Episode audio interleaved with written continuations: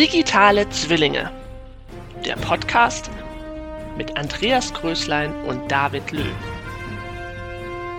Präsentiert von den Wiley Industry News.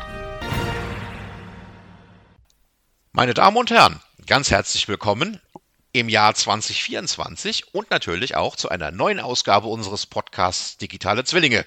Natürlich geht es auch heute wieder um Neuigkeiten und Neuheiten aus der Welt der Bildverarbeitung, Automatisierung und Photonics. Und wir schauen uns wieder an, was die Branche bewegt und was es Neues gibt. Mein Name ist Andreas Größlein und mit mir hier in der Weile Zentrale sitzt wie immer David Löh, Chefredakteur der Inspect. David, wie geht's dir? Hallo Andreas, mir geht's sehr, sehr gut und übrigens noch frohes neues Jahr. Auch wenn mittlerweile schon die dritte Woche vorbei ist. Aber ich finde, das gilt trotzdem. Auch wenn Knigge der andre, anderer Meinung ist, habe ich gehört. Ja, ich weiß nicht so genau. Da gibt es verschiedene Sprachweisen. Ich habe jetzt auch mal gehört, bis März dürfte man das noch sagen. Ich glaube, so lang ziehen wir es nicht. Egal. Siemens präsentiert neue Technologien für das industrielle Metaverse.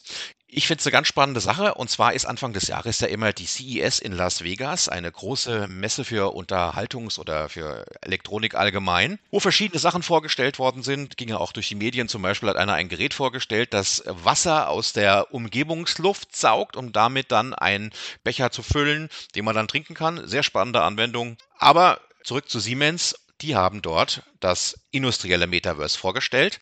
Also im Prinzip die Antwort von Siemens auf das von Facebook-Gründer Mark Zuckerberg vorgestellte Metaverse soll das jetzt sozusagen das industrielle Metaverse sein. Also man verbindet im Prinzip dort verschiedene Techniken zusammen. Also man hat dann auch äh, Zusammenarbeiten angekündigt mit Sony und mit Amazon, wo man verschiedene Produkte neu launchen will und wo man seine Software-Suite neu zusammenstellen will. Die, Siemens hat ja dieses Accelerator-Projekt, wo APIs und verschiedene andere Software zusammenwirkt mit Hardware, die man dann zusammenstellen kann. Also das heißt, ich stelle mir das, also stelle ich mir das so vor, dass jetzt ein Ingenieur oder Entwickler so eine VR-Brille aufhat und da dann seine Anwendung entwickelt oder, oder wie? Ja, im Prinzip soll es darauf hinauslaufen. Also das Aha. ist das, was, was, so, was Sony jetzt neu liefert für Siemens. Die haben eine spezielle Software für räumliche Anwendungen fertiggestellt. Die zweite Kooperation ist dann mit Amazon und da geht es natürlich darum, um eins deiner Lieblingsthemen, David, um das Thema KI. Also man versucht jetzt die Amazon-KI da entsprechend mit einzubauen. Was genau macht dann die KI bei, bei Siemens? So wie ich das verstanden habe, gibt es also verschiedene Bereiche, in denen man die einsetzen will, unter anderem zum Beispiel im Bereich Smart Home und natürlich jetzt auch diese Accelerator-Plattform, wo du das dann als Modul sozusagen mitbestellst, wenn du dir deine komplette Anlage konfigurierst und da ist das sozusagen irgendwo dann mit drin. Aha.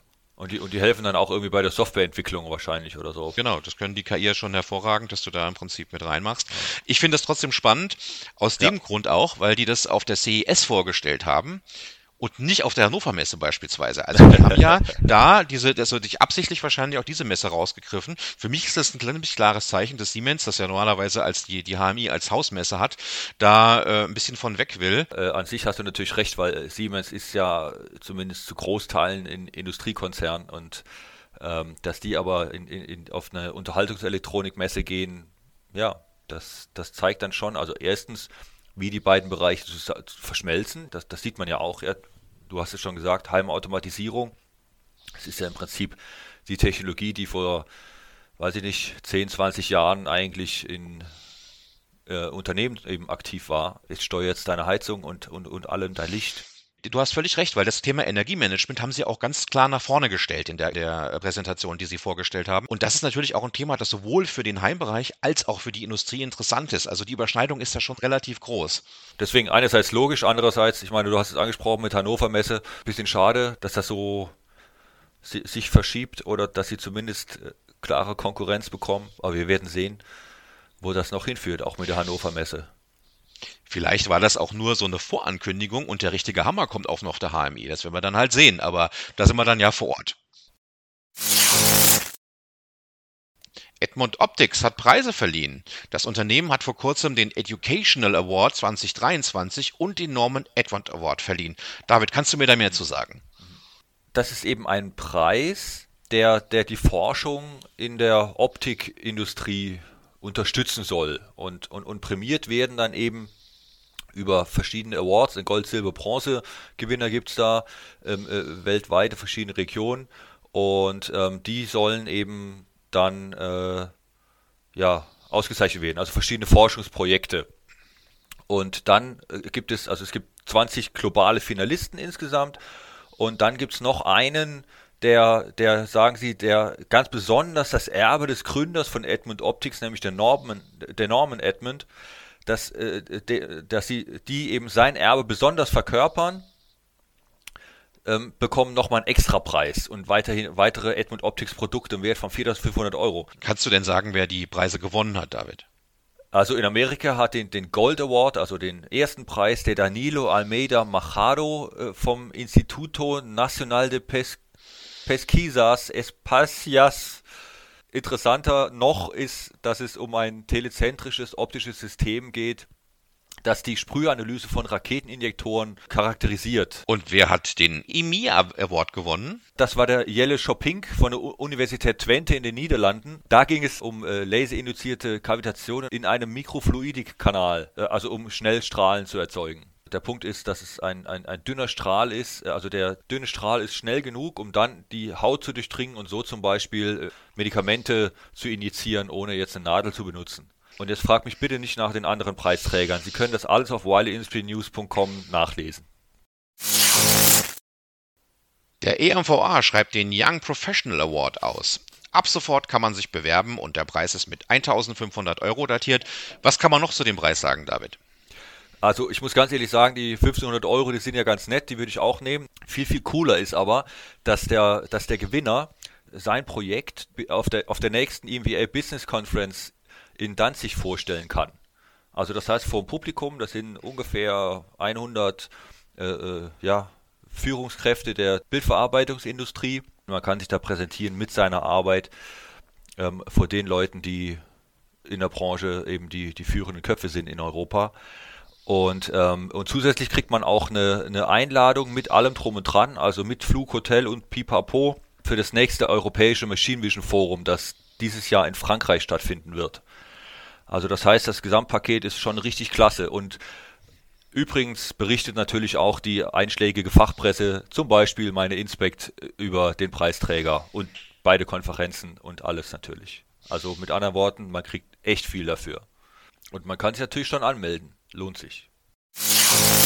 Roboterdichte steigt auf neuen Rekord. Die Roboterinstallationen sind weltweit massiv gestiegen. Deutschland liegt da auf Rang 3 inzwischen. David, wie sind die anderen Platzierungen? Ganz vorne, also es geht immer also 10.000 Arbeitnehmer, also das nur, nur vorneweg, weil eben äh, kleinere Länder wie zum Beispiel Südkorea sind, äh, ist auf Platz 1 mit 1.012 Einheiten. Also das heißt, äh, auf 10 Mitarbeiter kommt mehr als ein Roboter. Das ist schon schon ziemlich viel, also nur um mal die Relation herzustellen. Auf Platz 2 ist Singapur mit 730 Einheiten.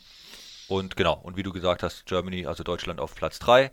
Dicht gefolgt von Japan mit knapp 400. Zebra hat eine neue Studie vorgestellt. In der Studie, da geht es vor allem um die moderne Lagerhaltung. Die Studie soll zeigen, dass Führungskräfte massiv in Machine Vision, Computer Vision und Vorhersageanalytik investieren sollten, äh, die Lager dadurch und mit dieser Technik sozusagen zu modernisieren. David, kannst du mehr zu der Studie sagen? Die Studie an sich, die basiert also auf einer Umfrage vom Azure Knowledge Corporation, die sie im März und April 2023 durchgeführt haben.